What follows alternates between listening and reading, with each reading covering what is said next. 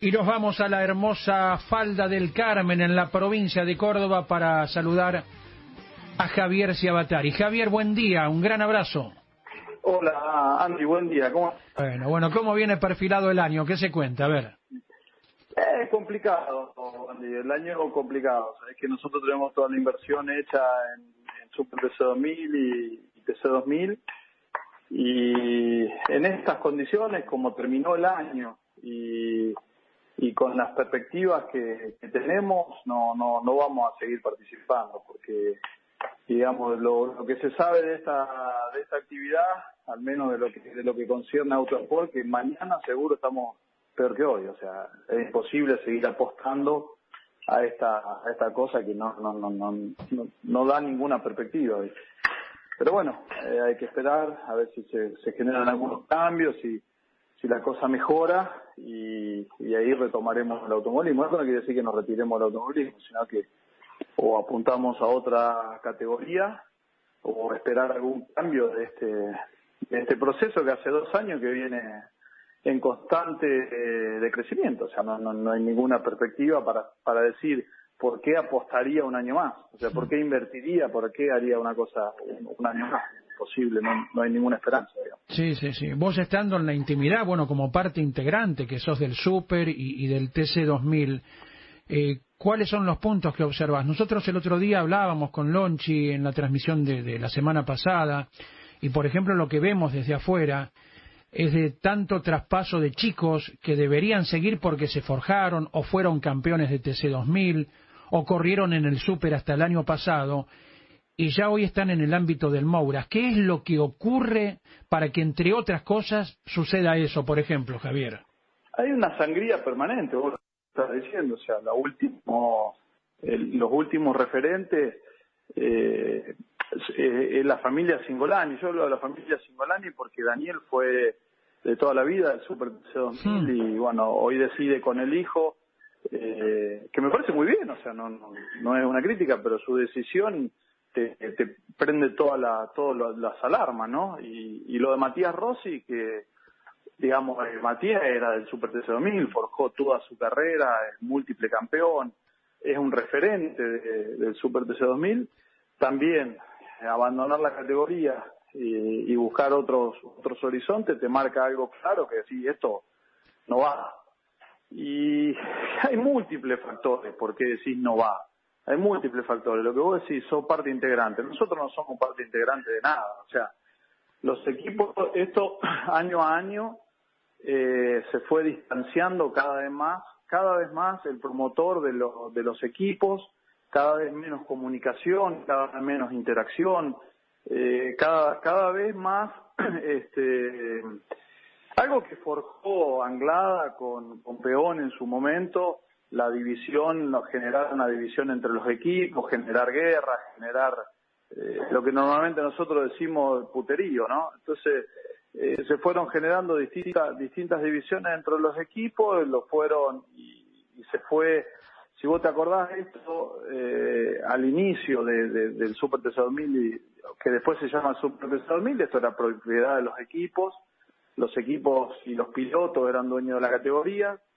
se lo venden al Grupo Clarín, toma la dirección eh, Ricardo Anglada y el poco tiempo, ¿qué, ocurre?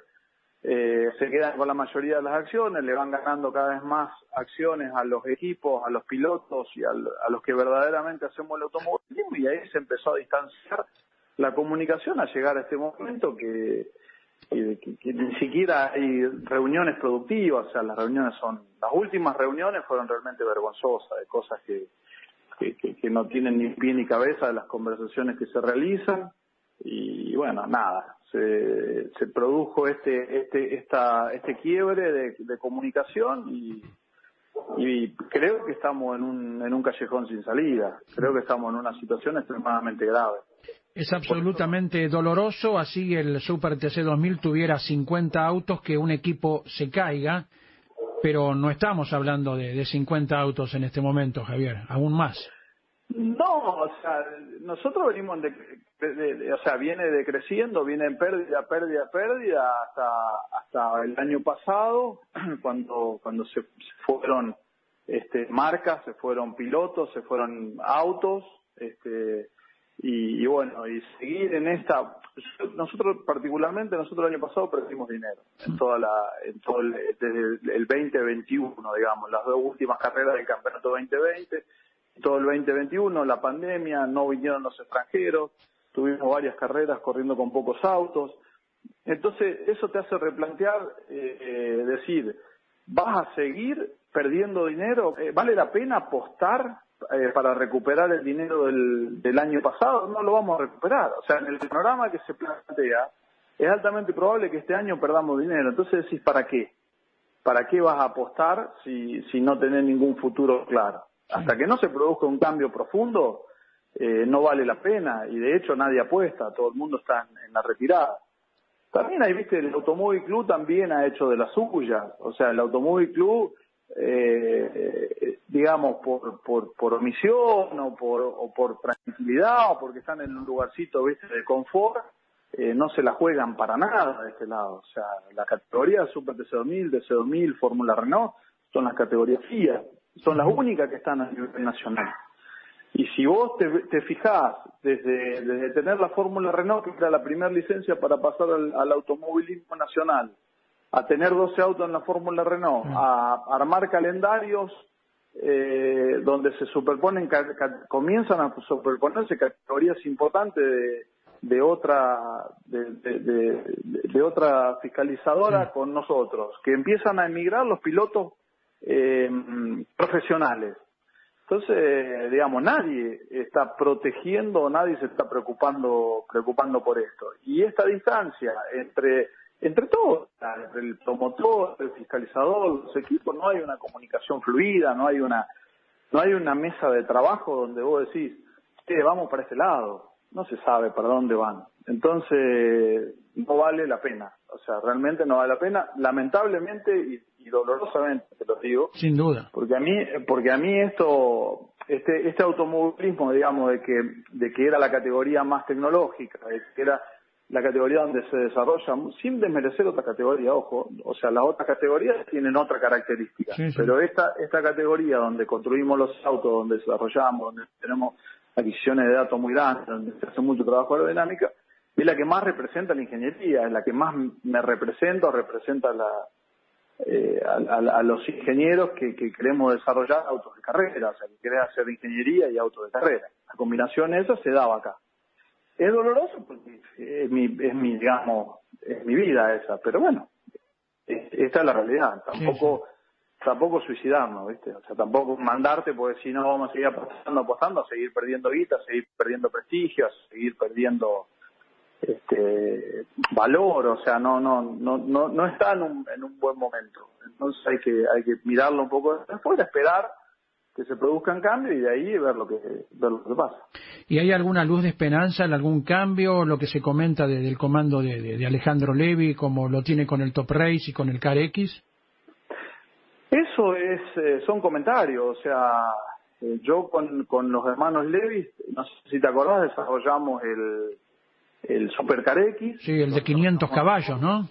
Ese auto lo hicimos total, eh, lo hicimos nosotros, mm. lo, diseñamos, lo fabricamos nosotros, tengo una relación comercial excelente con ellos. Yo le pregunto y ellos me dicen que no. O sea, me dicen, no, no, mirá, eh, son todos comentarios, nosotros no, no, no, no estamos, este, vamos a ir con el Top Ray, con el CarX, con esto, y evidentemente puede haber algún, alguna confidencialidad o algo que no les permita hablar abiertamente o, o no sé, o sea, pero yo digamos, parte de ello no tengo ninguna, este, ninguna información certera. Que lo escuché, que ustedes hicieron algunas, algunas eh, publicaciones acerca de esto, bueno, eso puede ser un cambio, al menos se genera un cambio. Del momento que vos generás un cambio, generás una esperanza. Del momento que generás una esperanza, si apostemos. Después el 31 de diciembre nos sentamos y cerramos pero pero al menos este, tenés una esperanza de un cambio de, de, otra de otra perspectiva otra gestión otra forma de ver el, el, la industria del deporte la industria del automovilismo porque no o sea no nos olvidemos que acá atrás de un piloto un auto de carrera hay un montón de gente. Sí, O sea, hay un montón de gente eh, trabajando detrás de esto. Entonces se genera una industria que, que hay que defenderla, hay que, hay que trabajar y bueno, eh, ahora hay que tomar decisiones fuertes. Claro, hace un rato nombraste a Anglada, Peón, y quienes se fueron sucediendo en el comando de la categoría, eh, ¿pudieron hacer algo para que no llegara a este momento, Javier? No, porque lo que se descubrió, o sea, acá lo que se descubrió que el problema es Anglada. O sea, acá se visualizó con el correr del tiempo que este señor que está escondido en un, en un escritorio en el, último puesto del grupo Clarín, eh, eh, manejaba, manejó siempre los hilos de, lo, de los que están al frente. Entonces, eh, Peón se vio limitado, fue el primero que lo dijo, de esta manera es imposible seguir, no dio nombre y apellido, pero el resto sí dio nombre y apellido. Entonces, cuando, cuando eh, sigue a y cae al abismo, después un tipo que tenía experiencia en el automovilismo como Edgardo Fernández, porque podríamos decir, a no tenía experiencia, bueno, ok, Edgardo sí, Edgardo fue propietario de equipo, Edgardo tuvo toda la vida en el automovilismo y sin embargo tuvo un buen pasar. Entonces, cuando empezás a ver que hay un factor común que, que lleva, bueno, ese, tiempo, ese periodo, se, se, llevó el tiempo para visualizar dónde estaban los problemas, de que había algo oculto. Eh, cuando Juan Pablo Friedrich entra este, y pareció que esto cambiaba, porque es simple, ¿eh? o sea, no, no es que si empezó la prueba, empezó a subir y decir, puta, esto viene bien, esto está, está en un buen camino, porque Juan Pablo caminaba a la calle de boxe, desde el primer box al último gastaba los zapatos hablando con todos nosotros y qué hacemos con esto, qué hacemos con lo otro, y te doy una referencia. Hmm. Se habló del push to pass eh, 10 años en el Super 10 o más. Y llegó él y hablando con todos nosotros, discutiendo con todos nosotros, haciendo mesa de laburo, sentándonos y dice, che, ¿esto para qué lado va? Esto por ahí se hizo. Y funcionó. Y fueron eh, las mejores carreras, los mejores espectáculos de la, de las últimas, de la última década. Este, la verdad que eso dio una, una esperanza, pero automáticamente cuando tenemos lo bueno hay que sacarlo. Eh, o sea, no, no, no, no, no coincide con la filosofía esta de trabajo, evidentemente. Entonces, eh, ahora se llega a este punto donde Francisco Aldiña le cuesta un montón llevar esto adelante, no tiene el carácter, eh, es un buen tipo, eh, es una buena persona, un tipo tiene un diálogo muy, eh, ¿cómo te podría decir? Un diálogo muy, muy, este, eh, corto, no, no, no muy amplio porque no conoce de, no conoce de la actividad, no conoce del automovilismo, no conoce del deporte, viene de otro lado y le cuesta mucho la comunicación porque tiene que partir desde cero. Esto no, no, indica que no sea, no es, no es de este, no es de esta, de esta actividad, le está costando mucho. Entonces, bueno, eh, esa, esa falta de comunicación, esa falta de gestión produce estas cosas. Pero bueno, hay, que, hay que ponerle fe cuál será la finalidad o la idea, ¿no? Cuando ve que uno, eh, el fondo de la pileta se le va acercando y, no hay una reacción, no sé. Eh, Viste, hay cosas que en un determinado momento hay que... Eh, eh de, un, de un amigo mío que, que siempre dice, mira, no sé cómo va a ser, pero de algo estoy seguro que así no es. eh, eso, hay momentos que la tenés que aplicar. O sea, hay momentos que tenés que decir, así no es. ¿Cómo será? No lo sé pero tenés que aplicarla para, para producir un, un cambio profundo, porque, porque acá no estamos hablando de que esto se arregla eh, inyectando algo de dinero o, inyectando o comprando un auto o tratando de que un equipo arme dos autos o tratando no acá esto se trata de un problema de credibilidad se trata de un problema de imagen se trata de un, un problema de que nadie apuesta. Y evidentemente nadie apuesta porque como vos dijiste desde el inicio los chicos hacen TC2000, Super TC2000 y se van a otro lado. Y ya eh, cuesta conseguir los clientes para que vengan al, los clientes nuevos, los debutantes nuevos para que vengan al, al TC2000 ya cuesta, cuesta conseguirlo. ¿Qué quiere decir eso? Que no tenés apuesta. Entonces, y, y, los que estaban se fueron ofendidos, entonces es difícil, es una situación compleja. Se necesita un cambio profundo. Ojalá tengan la, la valentía de hacerlo, ojalá tengan la valentía de hacerlo, pero me da toda la sensación de que no, y me da toda la sensación de que están en un camino de destrucción total para arrancar desde muy bajo, ¿no? Claro. Y uno ha escuchado a muchos chicos que dicen, bueno, tengo que hacer una inversión X, pero para ser el tercer piloto del equipo delante de los contratados, bueno, ahí hay un montón de condimentos y por si fuera poco... Pero, pero eso, Andy, eso es cierto y yo lo escuché en un montón de chicos decir, yo tengo que poner un montón de guita para después levantar. Pero el día que nosotros, que Marcelo Cerrochi largaba en pole position, y se dio una situación muy particular, cuando Marcelo Cerrochi eh, consigue largar en pole el, el sprint, ¿no? Eh, llueve y nos encontramos con una particularidad que las gomas nuevas que, que proveyó eh, eran tres segundos más lentas que las, las otras. ¿Nosotros qué hacemos? Entramos a boxe, damos la vuelta a los 10 minutos, entramos a boxe, ponemos gomas nuevas, largamos en pole, no podés este, desaprovechar esta oportunidad, si vamos que la tenemos que ganar. Claro, con la goma tres segundos más lenta, la primer curva habíamos perdido cinco puestos. Lo que había que hacer en ese momento, y ahí, ahí, ahí es donde juega el Automóvil Club, juega el promotor y juega todo el mundo. Lo que había que hacer era que el campeonato, el, la carrera no estaba eh, dentro de los parámetros del reglamento, porque las gomas no eran iguales, como si los motores no fuesen iguales, o si cualquier otro elemento que provee la categoría no son iguales. Ahí había que haber anulado la, carrera y a correrla de nuevo o eh, decir, bueno, esta, esta, eh, esta carrera no se, no se corre, se lleva la clasificación al, al domingo. Y dar un ejemplo que los particulares o un piloto no profesional como lo es Marcelo tenía importancia dentro de la categoría. ¿Qué pasó?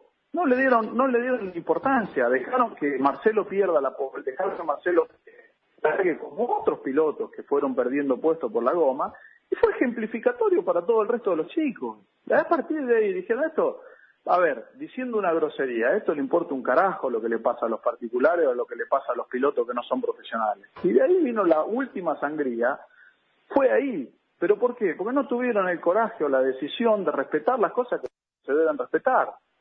Y, y es así, pero, pero esos, esos puntos marcan una tendencia, marcan una postura del, del, promotor y del fiscalizador hacia dónde van. Y bueno, así, así estamos yendo, así estamos yendo, a un lugar, digamos, a un suicidio colectivo, ¿no? Y ese día... Un lugar complicado. Se quedaron hasta entrada la noche, ¿no? Discutiendo que sí, que no, y al final no, no hubo caso. Esas cosas no se discuten, Andy. Esas cosas no se discuten. Esas cosas, cuando vos, además, después eh, Matías Rossi y Agustín Canapino, creo que eh, terminada la competencia, pusieron las gomas, las compararon y se dieron cuenta rápidamente que eran totalmente discutibles. Eso no se discute, eso no se pregunta. Esas cosas se, se dicen, loco, corrimos con cosas que no tienen nada que ver una con la otra. Se debe anular porque el reglamento está viciado, porque la, porque la carrera está viciada, porque el proveedor se equivocó y se equivocó ya en varias oportunidades y nunca se tuvo, nunca se consiguió una, una resolución. Pero esas decisiones las tenés que tomar. Esas decisiones son para tomar. Entonces, si vos tomás esa decisión, la, historia es distinta, pero evidentemente no les interesa. Es evidente que no les interesa, porque si no hubiesen tomado la decisión en el momento justo. Eh, y bueno, eh, esas cosas marcan este, marcan cierta, eh, ciertas intenciones generales que después el resto de los pilotos lee, lee esa situación y te dice, yo me voy por otro lado, donde al menos me den bola. Entonces, por eso digo, no no es un problema de inyectar dinero, no es un problema de... Es un problema ya de concepto, de, de credibilidad, de gestión, de poner las cosas en su lugar, de poner... De, que de que después hay millones de detalles que no valen ni la pena este nombrarlos, pero pero no hay no hay gestión, no hay comunicación, no hay comunicación entre los pilotos, el promotor, el, los equipos, o sea, y nosotros también hago yo hago mucha media culpa e insisto y le insisto a mis colegas que nosotros también no, no estamos unidos, no estamos trabajando en un bloque, no estamos trabajando en una en una asociación o en una cámara o una cámara empresarial, lo que sea, para poder este, llevar planteos de fondo y soluciones de fondo también. Este, pero producto, producto de, la política interna que han llevado estos tipos adelante durante una década. ¿Dónde te ves el 20 de febrero, Javier? Eh, si, si esto sigue así, seguro no en la pista. Eh, de eso estoy seguro. O sea, hay cosas que no sé cómo van a hacer, pero así no. Pero, pero si, si bueno, si alguna, hay algún cambio muy profundo, hay algún cambio muy profundo, nosotros vamos a seguir adelante con el equipo.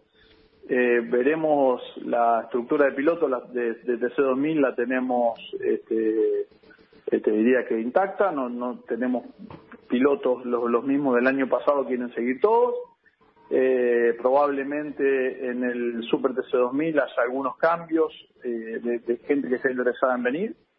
Eh, pero pero esto o sea si no si no hay un cambio profundo ninguno quiere seguir. O sea todo el mundo está con la misma postura. O sea yo sigo pero si ocurre esto. Yo sigo si ocurre lo otro. Yo sigo si ocurre lo otro. Todos esos condicionantes van a un mismo lugar. Claro pero con lo que falta de aquí al, al 20 de febrero hay que hundir el pie derecho contra la chapa para producir cambio no porque si no creo yo temo que eso ocurra porque yo temo que eso ocurra porque para mí se lo dije, yo lo manifesté el, jueves veintipico de, noviembre en la reunión de, eh, previa del TC2000, donde presentaron una lista de precios y un Word en la pared que era vergonzoso. Y, yo insistí en ese momento de que eh, si era cierta lo que hoy está cada vez tomando más estado público de que estaban negociando la venta de la categoría. Si estaban negociando la venta de la categoría y seguían jugando con nosotros adentro, la verdad es una actitud canallesca. La ah. verdad es, hay que ser canalla para, para, para, para hacer ese tipo de cosas. O sea, lo que hay que hacer es tener grandeza, correrse y dejar crecer la categoría. Pero no creo que lo hagan, no creo que lo hagan. Pero bueno, esperemos que... La fe es lo único que se pierde, la esperanza también. Pero si hay un cambio va a haber mucha esperanza.